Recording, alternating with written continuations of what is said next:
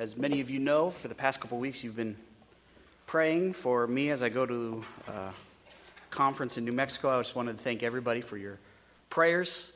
Uh, it was a very good time. Got a chance to visit with a lot of people, and uh, I was telling somebody it was maybe one of the the better conferences I've ever been to in my life. It was just very encouraging, uh, focused on the Lord, focused on the Word, uh, uh, really set uh, really was a great time just to, it was like a chiropractic uh, visit, just kind of set things right and, and make sure that my hope and focus is on Jesus. So um, I'm so excited about the conference and everything I learned in the conference.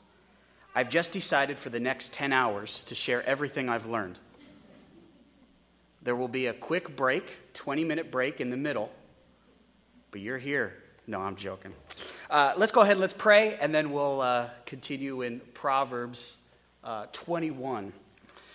Thank you so much, dear Heavenly Father, for who you are, for revealing yourself to us, for uh, giving us your word, and giving us brothers and sisters that we can uh, enjoy and that we can fellowship with, and we can uh, encourage one another, challenge one another to live more and more for you.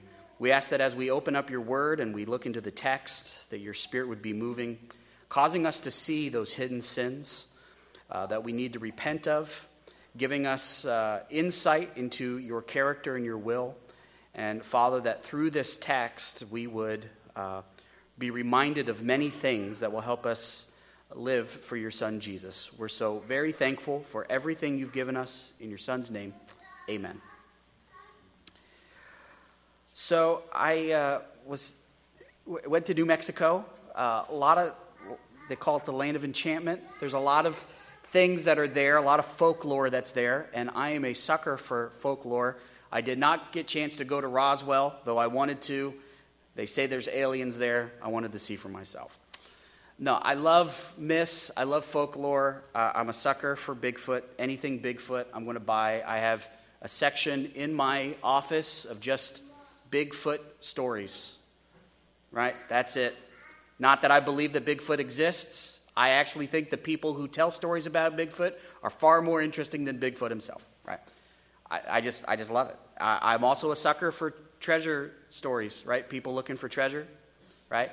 There's some hidden pirate treasure over there. I'm a sucker for watching people do that. I'm not going to do that myself, but um, I think it's really fun when I watch other people do that. It's incredible how much time they'll spend looking for something that may or may not exist in hopes of getting this incredible reward, seeking and searching and sweating. And a lot of times they come up short. They come up way short. They don't find the thing they're looking for. This morning in this text in Proverbs 21 21, we're going to talk about a search. And the reward is going to be incredible. It's one of those rewards like a pirate treasure where you would go, that would be really cool if one could get that. But sometimes we think that those stuff, that type of stuff is beyond our grasp.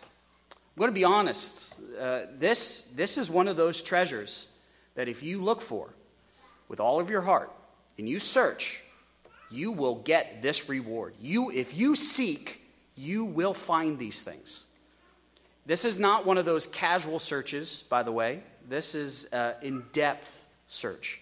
This is hard work search. This is lifelong search. But the treasure is there and it's worth the search. So this morning, turn with me to Proverbs 21 21. Just going to see two things from this text, right?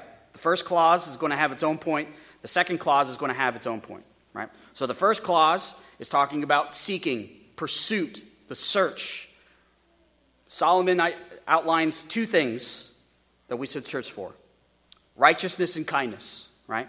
Then the second clause is what we'll find as we search for these things, right? So the first part, the search, the second part is what we'll find. Now, I am probably going to go over some things that we talked about last week. That's okay. Remember, I didn't get a chance to finish all that I needed to say last week. We're going to go over some of that stuff again. As Paul says, It's no problem for me to say these things again, and it's probably no problem for me to say these things again.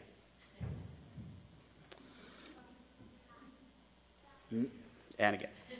No, these are very important truths that we need to have in our minds. These are, these are, these are like bedrock truths, right? They're truths that everything else is built upon. And so we have to have a, a firm grasp of these particular truths because these are the most important truths. And some of these truths are those truths that we die upon, right? They're the hills that we die upon. So let's start just first in Proverbs 21 21. And just notice the first part, the first part of this verse. It says, Whoever pursues righteousness and kindness will find life, righteousness, and hope. So the first word here is pursue. The word for pursue, as we talked about last week, is this idea of going after, following after, hunting after. Uh, has the idea of having a specific goal in mind, a specific thing that you're trying to ascertain. Okay, it's very definite, right? It's right in your mind. You know exactly what you're going for. And it has the idea of a constant pursuit, an intentional pursuit. This isn't one of those things that you're just going to walk by and go, well, if I, if I find something, it'll be great. I was at a gift shop in New Mexico looking for jewelry for my wife. I didn't know what I was looking for, and if I casually bump into something, that'll be great. That's not this word. This word is I know specifically what I'm looking for, and I'm, and I'm willing to go to great lengths to get it. Okay, that's the idea of pursuing here pursuing. And, and so the question is what is the wise person pursuing? Remember, in this grand scheme of chapter 21, the, the, the idea is, is that Solomon is comparing and contrasting the, ri- the wise and the foolish. And He's saying this is what the wise person looks like, this is what a foolish person looks like. The hope is that as we study this, we'll say, I want to be wise, and I'm going to do the things that wise people do. These, I want that in my life. And so you're going to start pursuing those things. Okay? And so here, that, that's exactly what Solomon is saying. A wise person pursues, and notice the two things he pursues. The first thing is righteousness. We have a tendency, I kind of shared this last week, we kind of have a tendency when thinking of this word righteousness, of it only referring to behavior, right? So it would be easy to read this and go, pursue righteousness, that means to pursue, to do something right right? Like I'm, I'm learning how to do what's right. Uh, that's what I'm concerned about, is the right way of living. And, and that's what we're concerned about. And, and I'm sure Solomon has that in his mind. But as I shared last week, this concept of righteousness in the Bible is far more profound than just basically a list of what I should do and what I shouldn't do. Starting from the very beginning, in the book of Genesis all the way to the book of Revelation, it's very clear from Abraham to the end that it's by faith that one is declared righteous. Right? Remember that when it in talking about Abraham, Abraham believed God and it was credited to him as righteousness. The, the prophets say a similar thing. Habakkuk, remember what Habakkuk says the righteous shall live by faith. This, this is a theme that I think Jesus taught this is what Paul teaches in his books, and specifically in the book of Romans. It's this idea that in the book of Romans that no one is righteous. There's not one righteous. We're all separated from God. We don't do anything right. In fact, he even quotes from Ecclesiastes there is none righteous, no, not one. And because we're not righteous, we fall short of God's glory, right? That's what he means. For all have sinned and fall short of the glory of God. Meaning, we are not right with Him because we ourselves are not righteous. So the question is, how does one become righteous? Paul explores that in the book of Romans. There are some who believe that what you have to do is you have to start just being right, start doing righteous things. And by doing righteous things, you will become righteous. It's impossible. It's impossible. There will never be a way that you could do enough righteous things that you will be looked at as righteous because your heart isn't righteous, right? And Paul, very clearly from the book of Romans and other places, speaks of this idea that if one places their faith in the person and work of Jesus Christ, you are declared righteous. God looks at you on the basis of faith and says, that one is righteous. Now it goes deeper than that. Not only are you declared righteous instantaneously, but you are then imputed with the righteousness of Christ, meaning you are given Christ's righteousness. So you are not only declared righteous, but then God looks at you through the righteousness of Christ. Now, for us as believers in the New Testament, this is an incredible truth. I'm righteous. That's it. I'm righteous. There's really nothing more I can I should do or nothing less that I do. I'm righteous. I, I stand righteous because of what Christ has done for me. And I stand before him, and therefore there's now no condemnation. I will, I'll never fear condemnation. I'm declared righteous, and I will be righteous. And, that's, and it's by his power that I'm secured to have this eternal life, right? I will go into the next life where I will actually be righteous. But there's this part in the middle. And this, this is where the, it becomes very important for us. There's this part in the middle be, between when we place our faith in Christ and we're declared righteous, and that time when we go to be with the Lord when we'll have that be like Jesus and be perfected. Okay? And there's this time in the middle that where a lot of us are, right? We're right in that middle sweet spot. So what do we do now? Because I'm declared righteous, I'm given the righteousness of Christ, and yet I still sin, right? I'm, I'm in this place where I am declared righteous, but yet I still do bad things. So, so what do we call this? Well, Paul describes this as a battle between the flesh, there's that part of whatever that flesh is that's left over that, that wants us to sin, and then there's there's then this indwelling Holy Spirit that He gives us, the third member of the Trinity, indwells us and empowers us. And as He empowers us, righteous activity happens, right?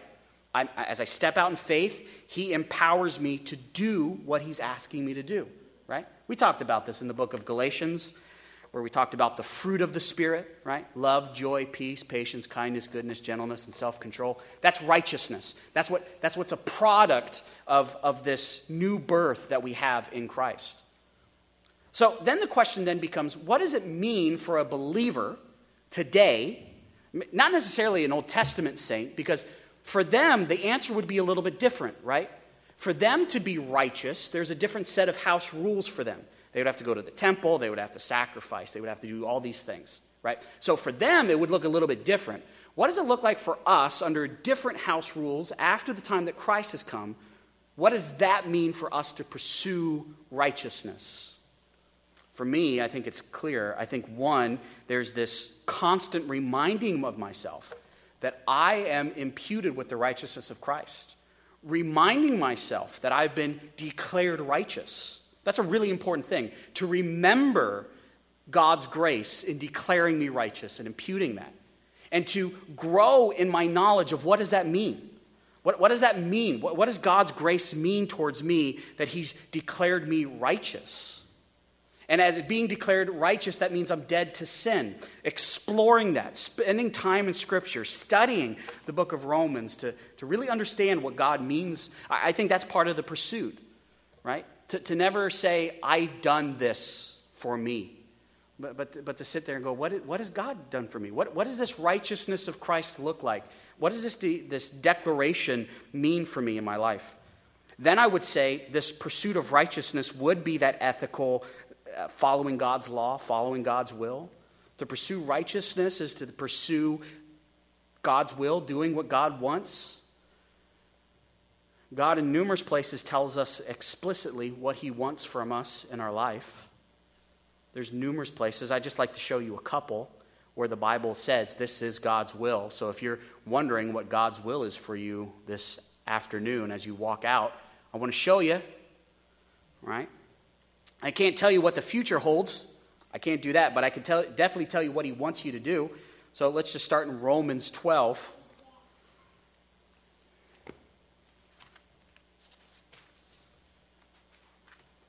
Romans 12, and notice in verse 1 what he says, Romans 12, 1. He says, I appeal to you, therefore, brothers, by the mercies of God. It's a little bit different than how we normally talk to each other about how we should present our bodies. Sometimes we talk to each other. Uh, I want you to present your bodies based off of if you don't do it, you're going to be in trouble, right? Here, Paul is reminding us that we are to think about God's grace and his mercy. And, and that the result of understanding his grace and his mercy, understanding specifically this truth that I'm declared righteous at the moment of, of faith, thinking of that and thinking of that seriously, there's, a, there's something that, that should switch in my mind. So, therefore, I appeal to you by the mercies of God, considering all that's happened to me in Christ, to present your bodies as a living sacrifice, holy and acceptable to God. Now, we've already discussed some of these adjectives, but, but let, us just look at them one more time. It, to present your body means to go before, to say, I'm, I'm here, use me right? So the idea is that I'm saying to God, Here I am. Here I am. Use me. I'm going to do what you want me to do. And notice, notice the description of this it is living. In the Old Testament, you would give a sacrifice one time. It would be a sheep, he would die, that's it. The sacrifice. The believer, it's not. The believer is this constant attitude of I'm going to be obedient now. What do you want me to do now? What do you want me to do now? What do you want me to do now? Our life is not one sacrifice, but the believer's life is an ongoing sacrifice, saying, I'm giving up of myself, of my time, and of my resources to do what you want me to do. That's this type of sacrifice. It's ongoing, it's living. Then notice the next thing it's holy. This means that it's dedicated to God. So many times, so many times, I find myself living for myself, right? Very selfish. I, I want this, I want to do this, I, I, want this thing to happen, and it's all about what I want. It's all about my goals, it's about my, my purposes and my plans. That's not, that's not what he wants. Nor is it that he wants me just to, for me to, to, to, to share my plans with everybody and say, okay, this is my plan, and I'm just going to sprinkle a little bit of Jesus on top of it, right?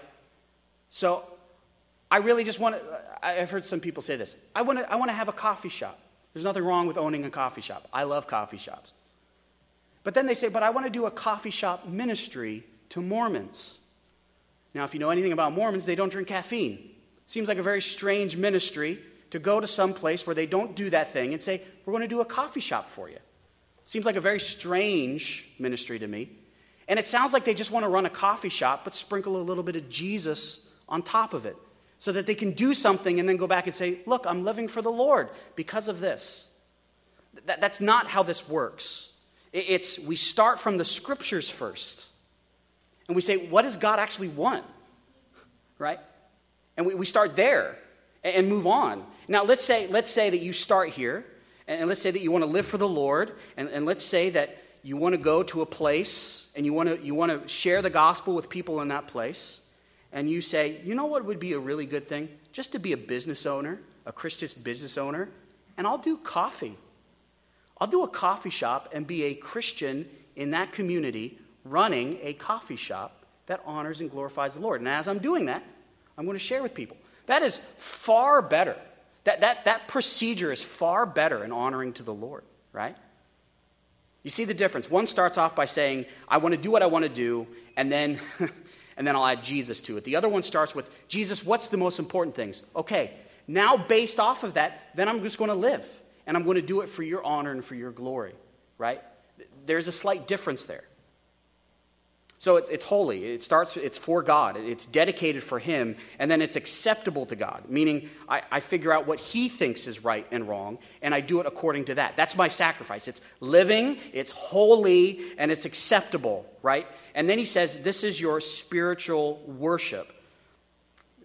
This is what it is. This is what worship looks like. And He says, Do not be conformed to this world but be transformed by the renewing of your mind. That would be the scriptures, right? So don't conform to the cultures, the ideals of the cultures, the, the way of thinking as the culture around you, but be transformed by the renewing of your mind, so that by testing you may discern, notice this, what the will of God is, what is good and acceptable and perfect. Well, the question would be, well, how would I know what that is? He just told you by the mercies of God to present yourself as a living, holy, acceptable sacrifice. And it's in that process of saying, I'm going to present myself as this, and that through discernment, then I'll be able to say, well, this is exactly what the Lord would have for me. There's another passage. Go with me to 1 Thessalonians. Here's another one 1 Thessalonians uh, 4 1. It says, Finally, then, brothers, we ask and urge you in the Lord Jesus that as you received from us how you ought to walk and please God, just as you are doing, that you do so more and more. For you know what instruction we gave you through the Lord Jesus. For this is the will of God. See this? Continue to walk for Jesus, continue to follow Jesus, continue to, to do things that are pleasing for the Lord. And, and Paul's saying, You've done that, grow in that. And he says, Just as we've taught you. And then he says, This is the will of God. You ready? Your sanctification. You want to know what God's will is? For you to lead a life that's becoming more and more holy, more and more Christ like. That's God's will. Now, whether that, what that looks like in everybody's life might be a little bit different. Some of us have bosses, some of us are retired, some of us do lots of, have lots of different hobbies. But the, the goal is sanctification, right? Becoming holy, spending time in the Word, spending time yielding to the power of the Spirit, spending time in fellowship with other believers. This would even include talking to others about Jesus, whether they're believers or not. This is, this is God's will for you right now. But specifically for Paul, notice what he then says next. I think this is important that you abstain from sexual immorality that each of you know how to control his own body in holiness and honor, not in the passions of lust like Gentiles who do not know God.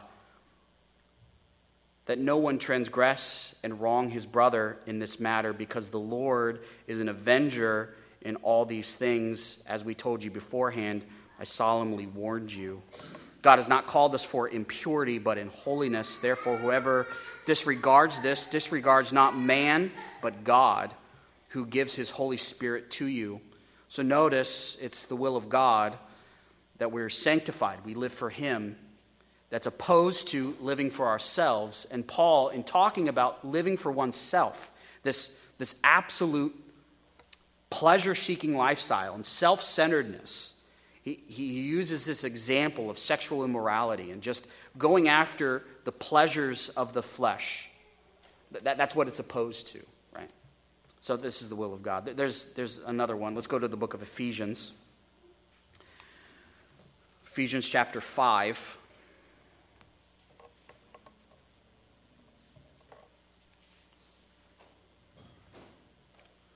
Ephesians chapter 5, verse 17, it says, Therefore, do not be foolish, but understand what the will of the Lord is. And do not get drunk with wine, for that is debauchery, but be filled with the Spirit. There you go. That's God's will.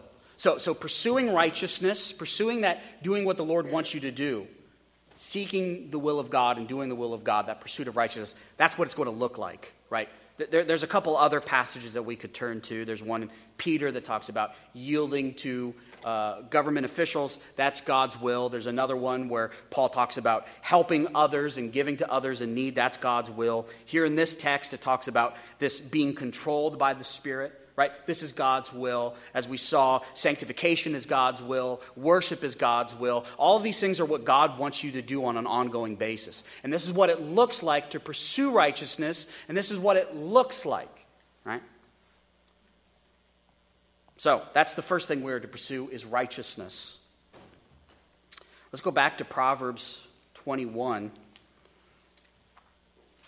Notice the next thing that we're to pursue. So the first one is righteousness. That, that is something that a wise person does. You should do that. And then notice the next one, it's kindness. Remember last week I talked about this word kindness. It, it, it really means uh, a, a, loyal love. It's the Hebrew word hesed. It speaks of being devoted to someone. It talks about a covenantal love. Uh, it's used most often in a, in a marriage relationship, right? As you, as you make this vow to each other before God, and, and as you you, stay together in that marriage, that, that, that would be what the, the Hebrew would call the hesed, right? This covenantal love, this, this ongoing love. It speaks of faithfulness, but it also speaks of affection, right? Devotion and kindness, right? It's those types of things. It's not just, it's not just sticking it out, it's a sticking it out with affection and kindness. So, if righteousness then is dealing with God, our relationship with God, then we could say easily that this hesed, yes, of course, we are to be faithful to the Lord. No doubt that there's some idea here of being faithful to, to the Lord Jesus Christ. We definitely need that, don't we? We definitely need, now more than ever, believers who will stand on the truth of the word and not move. That's, that's what we need, right? There needs to be this fidelity to the Lord Jesus Christ and to the doctrines of the truth. Because a time will come when our culture will be very much against us, more than they are now. And we can't stop it. As much as we would like to think that we could stop it, we can't. Nor do I think Jesus is asking us to stop it. What Jesus is asking us to do is to stay faithful to Him, live for Him, stand firm on the doctrine, on the truth of the Word, right? Don't get tempted to leave. Stay true to the text. Stay true to Jesus. That's what he's asking us. The temptation will be for us to leave him, to supplement him with someone else. That will be the temptation. The temptation will be you're not really loving by taking a biblical position. We need to stay true to the word. We need to have that holy stubbornness, right? So, no doubt, this talks about fidelity to God, but it also would talk about our love for one another, right? This, this, this dedication to one another, that we, that as Romans 14 19 says, that we pursue those things that make for peace and for mutual edification.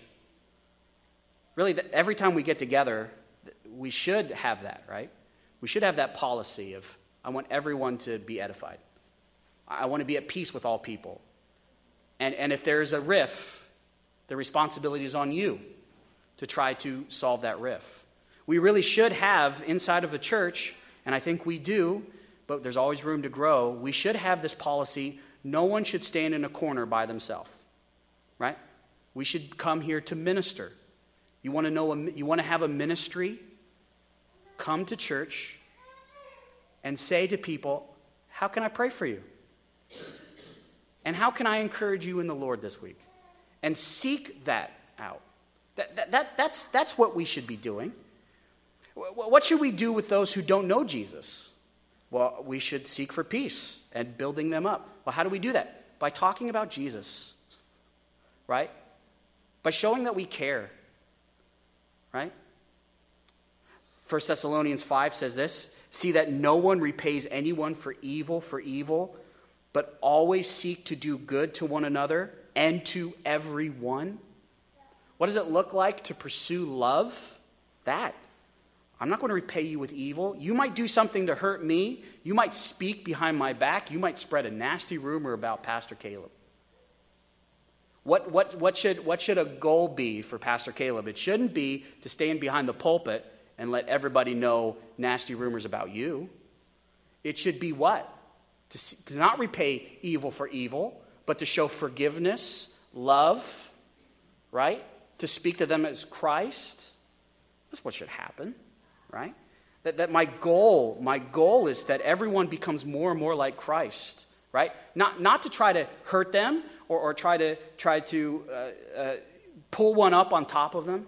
I'll be honest, this past week, um, one of my good friends got nominated for a position in the the national office for the IFCA. It's a great honor. And I got to be honest with you. I got done preaching a sermon last week about love and how we need to love. And it came in handy because the first thing that happened when my friend got nominated was, why not me? I've been in this group just as long as he has. I'm just as faithful as he is. And I went back to my room and said, Caleb, who do you think you are? that you should be so upset that your good friend got nominated for this incredible position. How dare you? You should be his enthusiastic cheerleader. I had to go through that, that repent. I, I had to look at 1 Corinthians 13. And you know what? It, it was really good. I, I went back for the vote, enthusiastically voted for him, and guess what? He didn't win. But I was there to encourage him. Right? If I would have been the other way, if I would have went in going, how come not me? And then when he lost, would have said, serves you right. There was somebody better. No, that's not a brotherly position. The brotherly position is, hey, isn't this great you got nominated? I'm behind you. I'm for you. I, I want you to live for Jesus. That's really, man, that, that's a, this really stinks that you didn't get it. Right? Weep with those who weep and cry with, uh, and, and uh, laugh with those who laugh. Right? That, that's, that's the type of attitude we should have. Then I had a whole new set of things. Then it was the enemy number one was the guy who got the spot instead of my friend, right? Who does he think he is? Got to do the whole process all over again, right? I illustrate that to say it's really easy to not love people biblically. It's really easy to do that.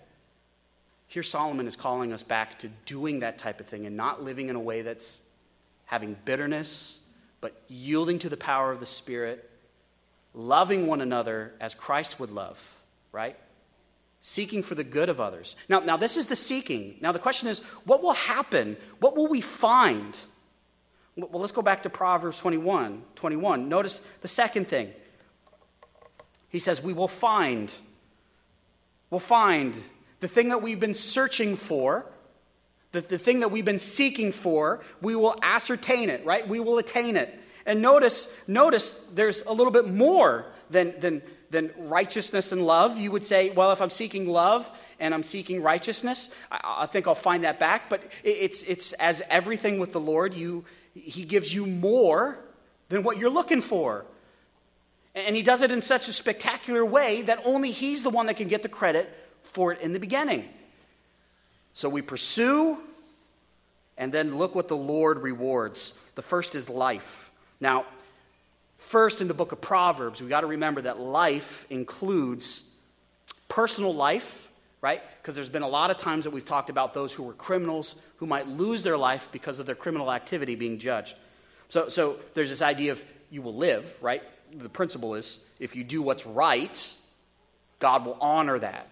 It's not always the case. We have brothers and sisters around the world that are doing what's right and they're being persecuted for doing what's right. But the principle is you do what's right and God honors that, right? And so this idea is you'll have life. Obviously, you'll have life within a community, right? If you're the jerk of the neighborhood, there's not going to be a lot of people that want to hang around with you, right? So the idea is that you'll have life within the community. But it is almost impossible to read this without thinking of this idea of I will have this vibrant spiritual life and walk with the Lord, right? If I'm pursuing God and I'm pursuing love, what will be the result? A vibrant life in all facets. It's not a life that is diminished. Seeking a righteous life does not leave you as a prude dressed in mute colors, and you will be standing in the back of the room and you will just suck all the fun out of the party. That no one will want to be around you because you're going to be that guy.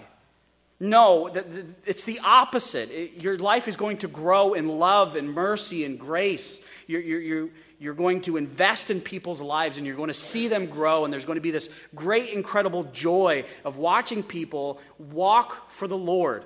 And you're going to say, I, Thank you, Lord, that you, had, that you allowed me to have a part in that. You're going to have life that's full of investing in people's lives and a vibrant walk with the Lord because you know Him that, that's what's going to happen. There's going to be this vibrant life and this vibrant spiritual life. It's far from boring, and it's far from the, the killjoy in the back of the room. It's the type of person that points everyone to Jesus and is excited when people are living for Jesus. It's the type of life that's heartbroken whenever you see somebody that's not living for Jesus. And you pray for them. And then that incredible joy if God does answer that prayer and you see them then walk for the Lord. That's what this is. It's a full life with having a clean conscience, right? Being able to walk downtown and go, uh oh, if somebody sees me, this could be bad. It's this idea of having of walking cleanly. It's this idea of having a great marriage, this idea of paying your bills on time, that, that, that peace of mind that comes from God and that peace of mind that comes from doing what's right. It's a peace of mind of not looking at people as objects for your own good, but looking them as being made in the image of God and loving them for who they are. That's what this life looks like. That's what you get. You get that when you pursue righteousness and love. You get this fullness of life in all gamuts. Now, it doesn't happen overnight. You don't, this isn't something that happens overnight. This is something that's to be cultivated. So if you start this and you come back to me two months later and say, Caleb, you lied. Because guess what? There's a lot of things that, that didn't happen to me when I pursued this. I will tell you, you haven't tried it long enough. This is something that takes a long time. Now, notice there's another one. Notice the next one righteousness. That's the next thing that you'll find. Now, maybe some of your translations will translate this word righteousness into bounty. So, some people think that what will happen is, is that you'll get physical prosperity. Now, that may be the case in the Old Testament that if you were righteous, you would get physical prosperity, right? Deuteronomy 30. But I'm going to go out on a limb here and just say, let's just let Solomon's words say what Solomon said. Solomon said, if you seek righteousness, you will find righteousness. Got to be honest, that is far greater than any amount of money, right? To find that righteousness which comes from God on the basis of faith, I'd give up everything I own 40 times, million times to have that type of thing, right? To, to have a life that's right with the Lord, yielding to the power of the Spirit. That's what I want. I want that. I don't need a new guitar. Well, I always need a new guitar. Let's not, let's not burn that bridge too quickly. Um, I don't need a harmonica. Amen. yes. No, I, I don't need things. I have Jesus. And that's enough. That's enough. Take away all my guitars. As long as I still have Jesus, I'll be mad at you, but I have Jesus. You don't need that stuff, right? Jesus is the pinnacle, right? Jesus is life. And, and, that righteousness that comes from Him, that being imputed with the righteousness of Christ, knowing that it comes from Him, the righteousness that comes by yielding to the power of the Spirit, being obedient to His word, that is an incredible reward. You seek the Lord, you will find Him, and all of those benefits of that righteous life that come with it. A wise person sees that as the ultimate goal. I watched a, a, one of those reality TV shows, and it was about, and it's titled Selling Sunshine. It's about these people who sell houses that are worth more money than you and I will ever see in our lifetime.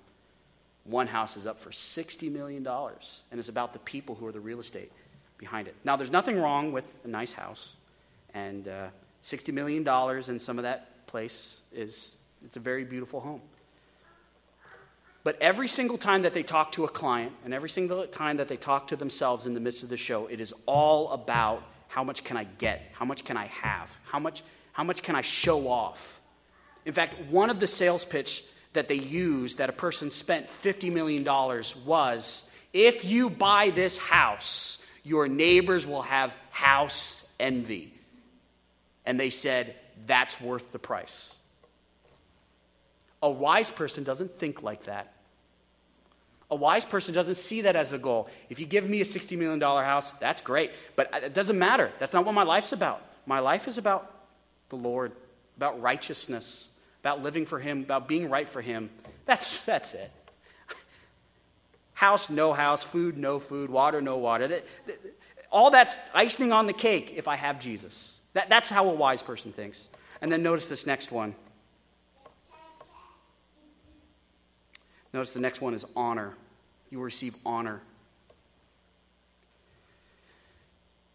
Of course, you'll have honor in the community. I think honest people are always respected. I think hard workers are always respected.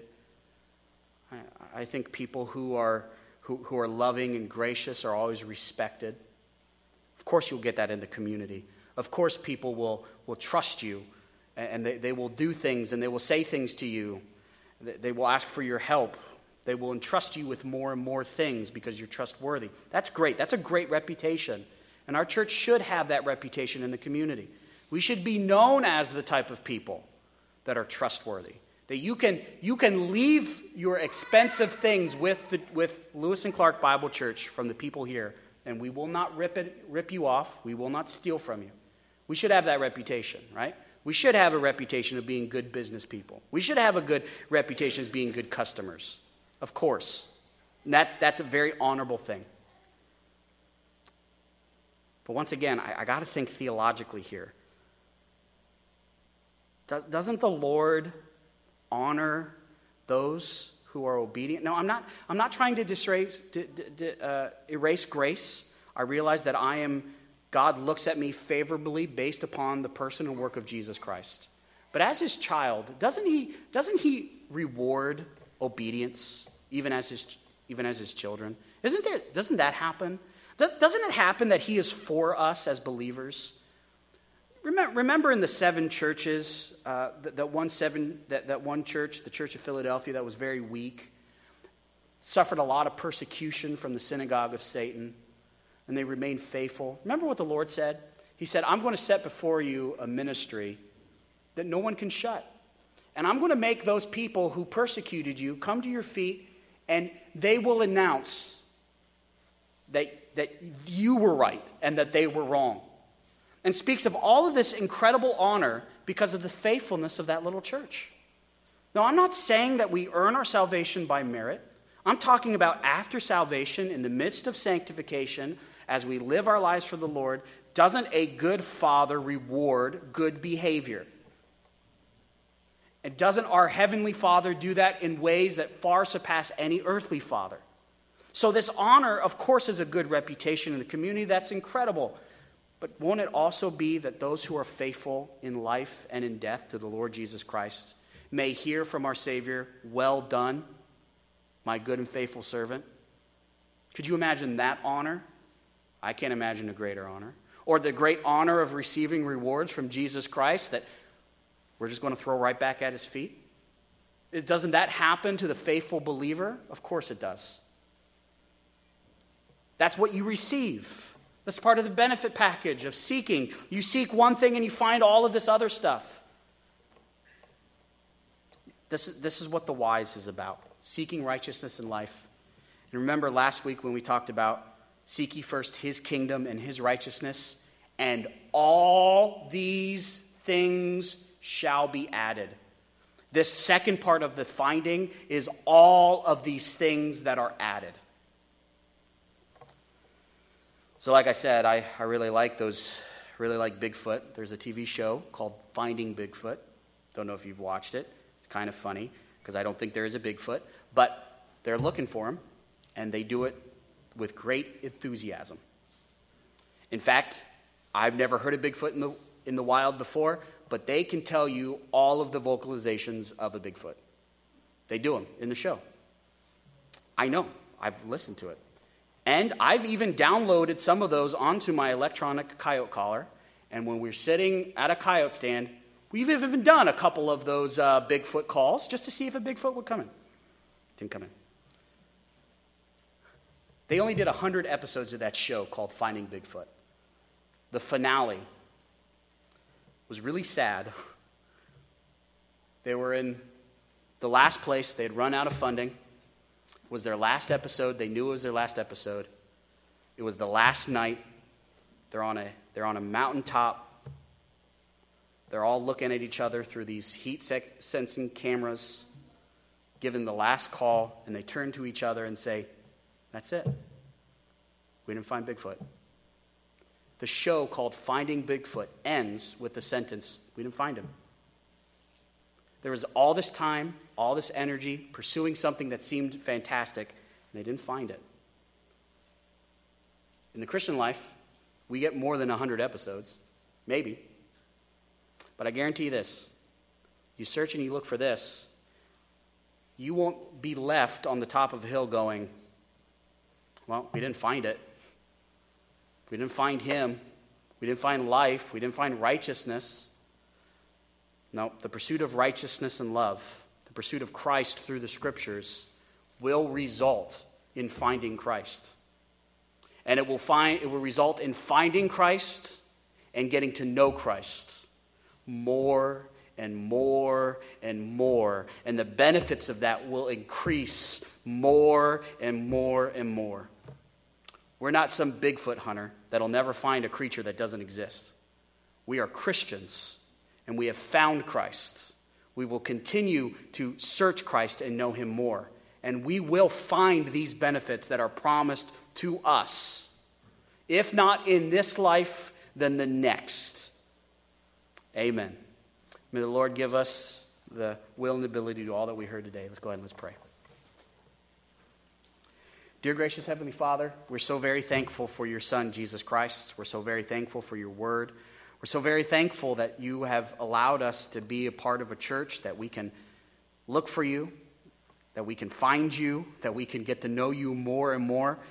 And Father, if that was just it, that would be far worth the search. But then you lavish upon us all of these gracious gifts and these gracious rewards. You, you lavish upon us and lavish and lavish. It's too much, and yet you give it so freely. Father, we ask that you will help us pursue righteousness and love, that we would seek you to do your will, and that we would love one another as Christ has loved us. We're so very thankful for everything you've blessed us with. In your Son's name, amen.